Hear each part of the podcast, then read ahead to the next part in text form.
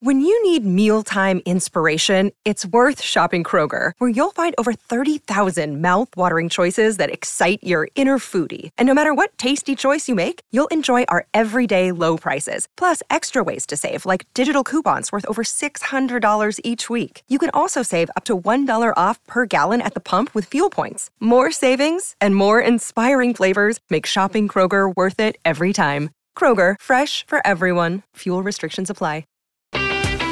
Nebraska Public Media Sports brings you live coverage of the NSAA High School Baseball Championships from Werner Park in Omaha on Friday, May 17th. Catch the Class C game at noon Central, Class B game at 3:30 p.m. Central, and Class A at 7 p.m. Central on Nebraska Public Media. Another day is here and you're ready for it. What to wear? Check. Breakfast, lunch, and dinner? Check. Planning for what's next and how to save for it? That's where Bank of America can help. For your financial to-dos, Bank of America has experts ready to help get you closer to your goals. Get started at one of our local financial centers or 24-7 in our mobile banking app. Find a location near you at bankofamerica.com slash talk to us. What would you like the power to do? Mobile banking requires downloading the app and is only available for select devices. Message and data rates may apply. Bank of America and a member FDIC. You're listening to Hurrdat Sports Radio. Deny run Bonner. Fullback in, but Haarberg, he's taking a shot. Downfield, wide open end zone. Caught, touchdown. It's Malachi Coleman. It's Johnson. It's Haarberg. Beg your pardon. He's in. Touchdown.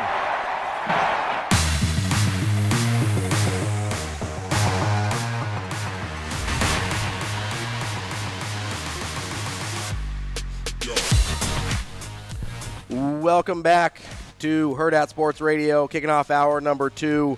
We will be talking with Mitch Sherman here shortly. But as we wait, I want to tell you about our friends at the Warhorse Sportsbook. They are the. Sometimes they're friends to me. Well, they're always friends to us. Sometimes they're friends to your bets, and sometimes, you know, sometimes you owe a little bit, a little bit of money. That's the nature of. Oh, I don't know anything. I put everything up up front. the uh, Warhorse. They just keep it. Well, yeah. Sometimes they keep it. Sometimes they give it back with more. Uh-huh. Sometimes they keep it. Uh, the Warhorse Sportsbook is the best place in Nebraska to place your sports bets. Got to be in person at the casino to place those. They got plenty of kiosk and sportsbook tellers. You can build your bets on the app. Go to the casino, scan Mm-hmm. your QR code, Which is really easy. and man, just bing bang boom, you get your bets in just like that. You can bet on pretty much every major sporting event. They've got straight bets, parlays, props, live in-game bets, which are kind of my personal favorite. Love love an in-game bet. you can go to warhorsecasino.com to find out more. Warhorse Sportsbook, no bets, no glory. Joining us now uh, via that Warhorse Sportsbook hotline is Mitch Sherman. Mitch, how are you this morning? I'm well. How are you guys? Good, Mitch. We Good to hear are you. Are doing well. Uh, you know, I was having this thought last night as I'm kind of preparing to, to talk to you this morning, and like, so so you're you work for the Athletic, obviously, which was purchased by the New York Times. Do you ever think it's weird that the New York Times is a Nebraska football beat writer? No, it's not weird at all.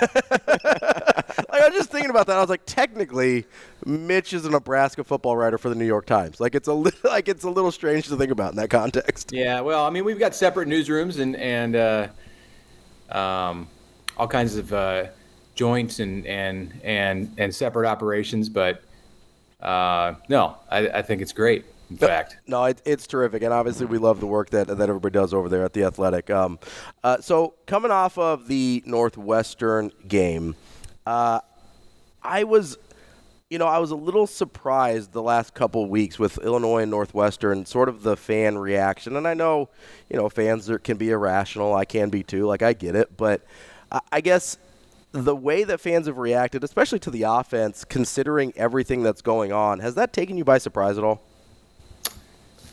uh, not not really this latest chapter. I, I I kind of felt that way early in the season with the reaction to some of the games. You know, whether it was the way that Nebraska lost at Minnesota or the reaction maybe to ugly wins in the non-conference season against Northern Illinois and Louisiana Tech. But you know, I think it's important not to base your entire feelings about the way that the Nebraska fan base is reacting uh, because of what you see on social media. Um, I do think in, in just talking to people, and, and you know, I, I gauge my you know, kind of the temperature of the of the Nebraska fans probably as much or more from like human interaction than I do from just looking on Twitter. But um, yeah, it, it you know it very much is a situation like it is with the players and like Matt Rhule has has come to not just recognize but embrace. It's a situation with the fans and the players where you know you're kind of living in this new world of Nebraska football, but all of the context and everything that's happened over the past you know for the fans it might be 10 20 30 years for the players you know it's one two three four years all of that is is rolled up into one. And i, I think w- when you when you look at it that way it does explain why the fans um, react the way that they do to some things. You know i think what's important right now is to recognize that nebraska's won four of its last five games. And it's got all kinds of issues you know on both sides of the ball with injuries but of course the offensive side has been hit a lot worse. And the fact that they can kind of continue to push and make progress, you know, even when it doesn't look like the kind of progress you want to see uh, as a fan or a player, and and you know, understand that the coaches, you know, they, they want Nebraska to score more than 17 points in a win against Northwestern too. Um, yeah, it, I mean, to me, it it uh, when it all comes out in the wash, like things are going pretty well right now over the last five games. But um, you know, there's always people who are going to want to, um, you know, pick at at the, you know, the things they don't like, and that's fine. That's just that's just how the how the world works. Mitch, um, speaking of the offense and embracing the change and the turnover, what position group completely beat up do you think has the best chance of not skipping a beat when it comes to the overall gameplay? Well, I mean, so you're asking about the offensive line and you're asking about the wide receivers. Correct. And those are the two that have taken the biggest hits. I mean, earlier in the year, it was definitely the running backs. And I think we know where they're at. And it's, you know, it's Emmett Johnson. You got, you know, you still have Anthony Grant, but he's got to hold on to the football. And we understand that that's a, that's a non negotiable with Matt Rhule and his offensive staff. But between the other two position groups, I think the offensive line has a better chance to like keep keep it going. Um, and they've been doing an okay job. I mean, it's take they take a lot of a lot of heat, and I think last year it was more deserving than it is this year. I mean, the, Nebraska's leading the Big Ten in rushing, not just rushing yards per game, but rushing yards per attempt.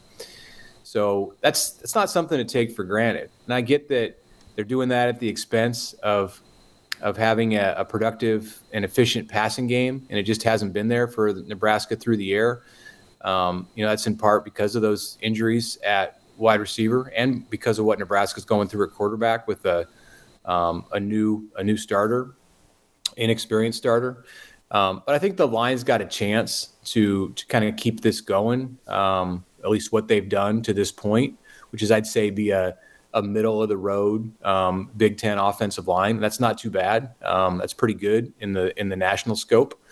Um, the guys who are coming in to fill in for the injured starters over these next couple games, and in the case of two of them for the rest of the season, uh, they're they are also experienced. They're not experienced on the same level as as Corcoran, Piper, and Nouili, but um, they've all played. And Teddy Prochazka started. Henry Lutovsky started a little bit. You know, Justin Evans Jenkins is one of the guys that the coaches are highest on among young players on the offensive side of the ball. So I think there's an opportunity there for these guys to to play well and for Nebraska fans to be impressed with what they're doing. The big issue and the big concern um, is that they're just out of depth now. And those guys were the depth, and now they're the frontline players. So if there's any more of what we saw last Saturday, um, then they're going to be playing freshmen, and that's when I think you could see you would see a drop off. Uh, Mitch, you know, as we go kind of look through this schedule, obviously you're uh, kind of weighing the state of the team versus the teams that they have coming up on the schedule. As you kind of look at this, how do you, I guess, what's the most realistic version of how this plays out for Nebraska on the way out here? Well, yeah, I mean, you can look at it and you can say there isn't a great team left on the schedule. So, hey, why not go 5 and 0?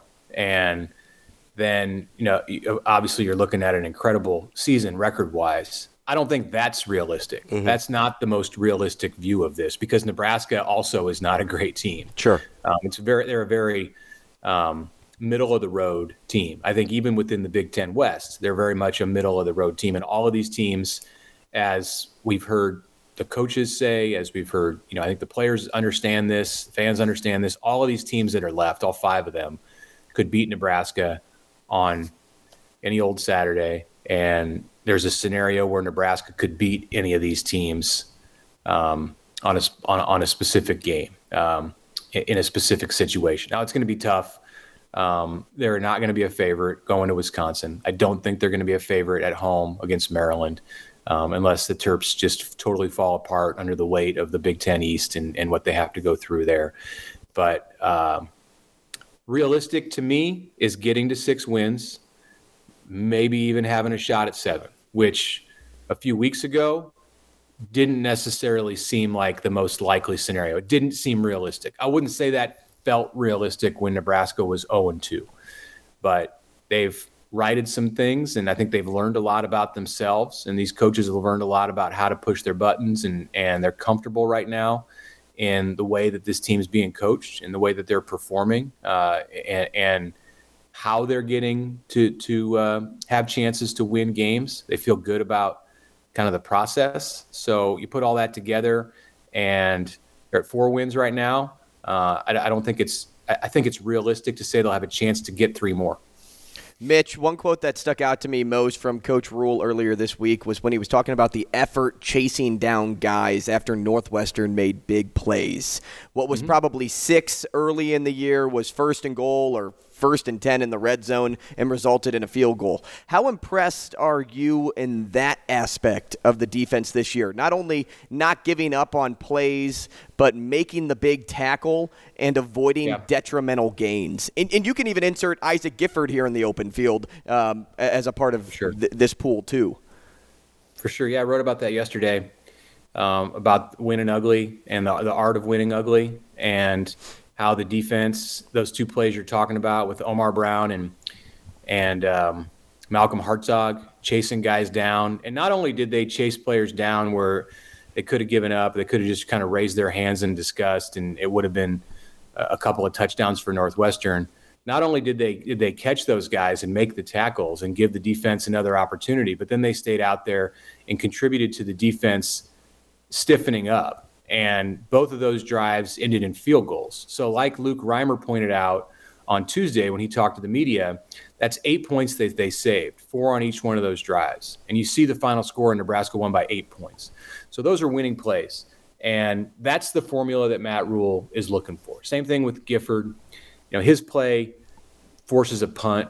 It ends a drive early in the in the second half where Northwestern, if it's not a touchdown on that play, if the guy gets past Gifford or if the blockers make their blocks and he doesn't fight through and stop that running back on the screen pass, um, if it's not a touchdown, you know, it puts Northwestern in position to get more points. So all of those plays, they save points, they're winning plays. It's interesting to look at it and say that two of the most important plays in that game for Nebraska came on the biggest gains uh, of the game for Northwestern. They're, they're two explosive plays. Um, it was a gain of 66 on the pass play that Hartzog chased down, and, and, a run for a gain of 39 on the play with that Omar Brown chase down.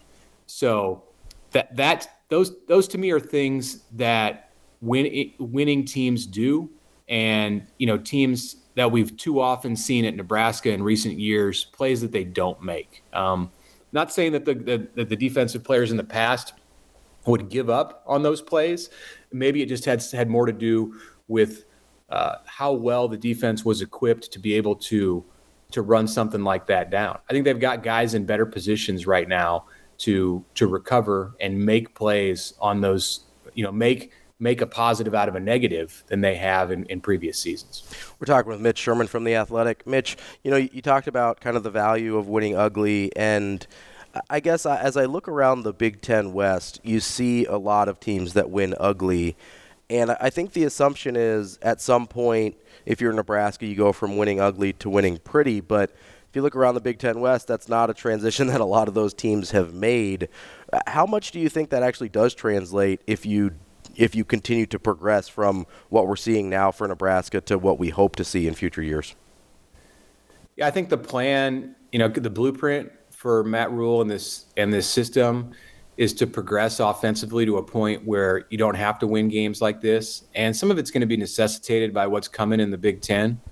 You know, when this league expands next year and it's 18 teams, and you don't have divisional play, there's not going to be this same kind of uh, rhythm within the schedule that you see develop in a year like this with the Big Ten West programs. You know, there won't be an opportunity for Iowa, um, you know, or Nebraska, Minnesota, these these Big Ten West schools. I don't need to list them all. There won't be this opportunity for these teams to to put together the kind of seasons that they have become accustomed to being able to put together by just rolling off ugly victories against one another. You know, you're going to be mixing in a game against Oregon or a game against USC um, right in the middle of this stuff, and it's going to that, that's going to you're you're either going to have to adapt or you're going to get left behind. So I think that's that that bodes well for Nebraska because this isn't the end product. You know, you may say this is the pro- this is the way that Minnesota, this is the way that Iowa has chosen to play football, and it's worked for them because it just it continues to get them to eight nine wins a year and get them to bowl games. Well, I, I think that changes when the Big Ten changes, and it starts next year. So it's fortunate, you know, for Nebraska that this is not the end product, that they have a vision for this offense that looks a lot different than what we see right now. And I think that starts next year, you know, and the discussion begins right now um, about what to do at quarterback. I recognize they have five games left, and it's Heinrich Haarberg's, it's his, it's his um, ship to captain right now. But I can guarantee you, there's there's there's conversations going on behind the scenes, and there's thought being given to how this offense is going to take it to the next level because they want there to be a next level. You know, at Iowa, I don't know what they want. I don't know if they just want to uh, continue to grind in the same way that they are right now. At Nebraska, I know that they want to take it to another level, and that you know they, they're recruiting speed at the receiver positions. They value that as much as speed and athleticism more than anything. So they need a, a quarterback, whether that's Heinrich Haarberg or somebody who comes through the transfer portal who can get the ball downfield to those guys to make plays. That's the that's the vision that they have, um, and, and, you know that that uh, you know I think will lead to a, a, style of football that doesn't look quite as ugly as as what we see right now. Mitch, uh, we know this staff is very good at communicating what they want and, and their message. And um, I, I, I, would venture to say that probably about, and maybe I'm shooting too high here, or maybe I'm right on the nose, maybe 80% of people were bought into Coach Rhule right away because of just his message that he was proclaiming in the offseason. But then there were those 20% that were a little bit skeptical still, like, hey, like I, I don't want to just buy into something where he could just be blowing smoke um, in, that situation. I was talking to somebody earlier this week, a, a fan that said, hey, hey, like, what do you guys like think about um, in, in terms of the transparency of this coaching staff because I, I, I, really like that. And I, I sat back and I said, yeah, that's kind of what we've been talking about. But then I also never really thought about that other end of the spectrum of those that may not be all the way caught up just yet. But my question to you is because Nebraska is winning, do you think those fans are getting closer to caught up and that number from 80% bought in from the fan base is closer to 100? Yeah, I mean, I think when they get to a place where you, know you see them going to bowl games or you know playing playing at the end of the season with an opportunity to win a conference championship, then they'll get closer to. Uh, they'll never be hundred percent. I mean, that's just the that's just the way it is. But then they'll get they'll get above if it's eighty percent or if it's seventy percent, whatever that was bought in initially. They'll they'll rise above that. It may be added a few a few percentage points to it, but you know, I don't think it's a dramatic rise because I think people who were skeptical of Matt Rhule from the beginning, you know, are probably in the crowd right now that's saying, yeah, you know, look at the teams that they've beaten. And there's a it's a valid point. You know, they haven't beaten a great team. They haven't necessarily beaten a good team to this point. And you know, look at the way they're doing it offensively. You know, how's that going to work uh, against against uh, a winning team, against a bowl team? How's that going to work when you you want to compete for a conference championship. So, I, you know, there's reason certainly to be skeptical, and and you know, I I, I understand, and I'm not I'm not even disagreeing with the people who say, yeah, you know, he's a he's a good talker, and he, he whatever talks a big game. You know, he's he can motivate his players, but you know, pe- Nebraska fans have been burned by that kind of stuff um, for for 20 years. You know, there's people maybe who believed in Bill Callahan or believed in Mike Riley or even even in guys like Pelini and Frost who were more known to the fan base that they were all in and they bought in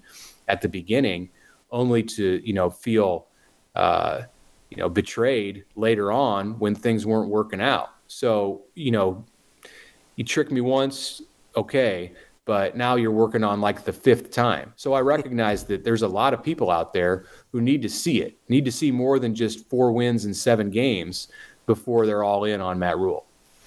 Mitch, uh, Rhule talked a little bit earlier in the week, and, and you kind of referenced it earlier as well about the uh, some of the freshmen that are going to be playing pretty pretty soon here, especially the guys coming off of red shirts or not coming off red shirts that are redshirting this mm-hmm. season mm-hmm. and can mm-hmm. play their four games. I guess how much of an impact do you expect those types of guys to have uh, moving forward? Obviously, you got one more game before they can uh, come in and, and not lose their red shirt. Yeah, you know, some of these guys have played in a couple games already or one game. I mean, in the case of like Jaden Doss, who's the primary fill in for Billy Kemp while he's down, Jaden's played in two games. So they face a real decision there with five left, depending on how much time Billy Kemp misses. Like, do you play Jaden Doss this week? I think he probably will play this week. I mean, he's your number one slot receiver, so he de- he's definitely playing this week. I mean, I just talked myself into it right there, but um, you know, like Rhule said, he's not concerned about burning the red shirts of guys if they're if they're playing 50 snaps a game. Mm-hmm. What he doesn't want to do is play guys for six, eight, ten snaps a game and then go over that four game threshold. So when you when you're looking at the young offensive linemen like Sam Sledge and Gunnar Gottula, those are the two true freshmen at the top of the list. Tyler Knaak is a redshirt freshman who, who, transferred in, is also in that category. You know, those guys are going to be needed, I think, in like special team situations. You don't send out your entire starting offensive line to block for offense uh, extra points and field goals. Um, you need to give those guys a rest and play some backups in that time. Well, your backups are redshirting. So th- there's, I think there's enough, as long as they don't have more injuries, there's enough of those freshmen um, where you can mix and match, and each of them can play in four games and still keep those red shirts while they help Nebraska. Um, at the receiver spots, they're kind of in a spot with the three who are playing where they're going to play. And you know, Malachi Coleman and, and Jaylen Lloyd are, are, they're definitely not redshirting. Um, you know, Kwinten Ives is another guy at running back. He, he got his his first reps against Northwestern um, but I think they're going to try to keep him un, at, at, four games. So of the five games left, he's got three where he can play. Now, if if Emmett Johnson goes down with an injury, or you know if Anthony Grant or or, or you know, Joshua Fleeks is is unable to go, then you might be looking at a different situation with Ives. But right now, um, he's in that category of guys who's, who's who will be limited to four games. Rhule said 50. You don't want him to play six, but say you met somewhere in the middle there, Mitch, with like 25. You'd have to think that um, any and all players would want to forego their their so-called first season if this team's playing in a bowl game, right? Like if this team's yeah. in position to be playing in an impactful game. Yeah, if you can help the team win and you can help the team get over a major hurdle, like like like. Uh, uh, hit a milestone like that, and it would be a big milestone for Nebraska just to get to six wins because of how the last six years have gone. Then you know I think you know for every freshman it's going to be a different situation. But if you're a freshman, let's say you're one of those receivers, you know Doss um, would would be the one in that category who's played in four games, and all of a sudden they need you against Iowa. Um, I mean, it's his it's his call, and you know he only he knows how how that works. And I think it would be a conversation that he'd have to have with the coaches like in the week leading up to the game. You don't want to put a guy in a position where you got to make that call in the moment. Like mm-hmm. if the defense is coming off the field and they're like, "All right, we need you." You don't want to put a guy in that position where he's got to decide in that moment, in the last game of the year, whether he goes in. That's um, those are things that have to be discussed in the in the days and weeks leading up to that game. So I think the coaches, as they get into November, will, will start to have some of those conversations with just a select few number. There's only a couple guys in that spot where they still don't know if they're if they're going to be on one side of the fence or the other when it comes to a red shirt. Mitch Sherman from the Athletic. Mitch, we appreciate your time as always. We'll talk to you again soon. All right, good to talk to you guys. Thanks. Thanks, Mitch. That's our guy Mitch Sherman from the Athletic on the Warhorse Sportsbook Hotline. Really good stuff there. One of the best. Mitch, as always. Did you ever listen to those press conferences too and hear Mitch ask Oh, a yeah. question and think, "Gosh, he's so smart." Yeah, I, I, I do try and because you can't always hear the, But you the re- you question can very recognize well. him. But there's a couple guys, and he's one of them. Uh, also, if it's a good question, I was like, Nah, I bet that's Mitch. More times than not. uh, we will do our little NBA preview coming up next here on Hurrdat Sports Radio.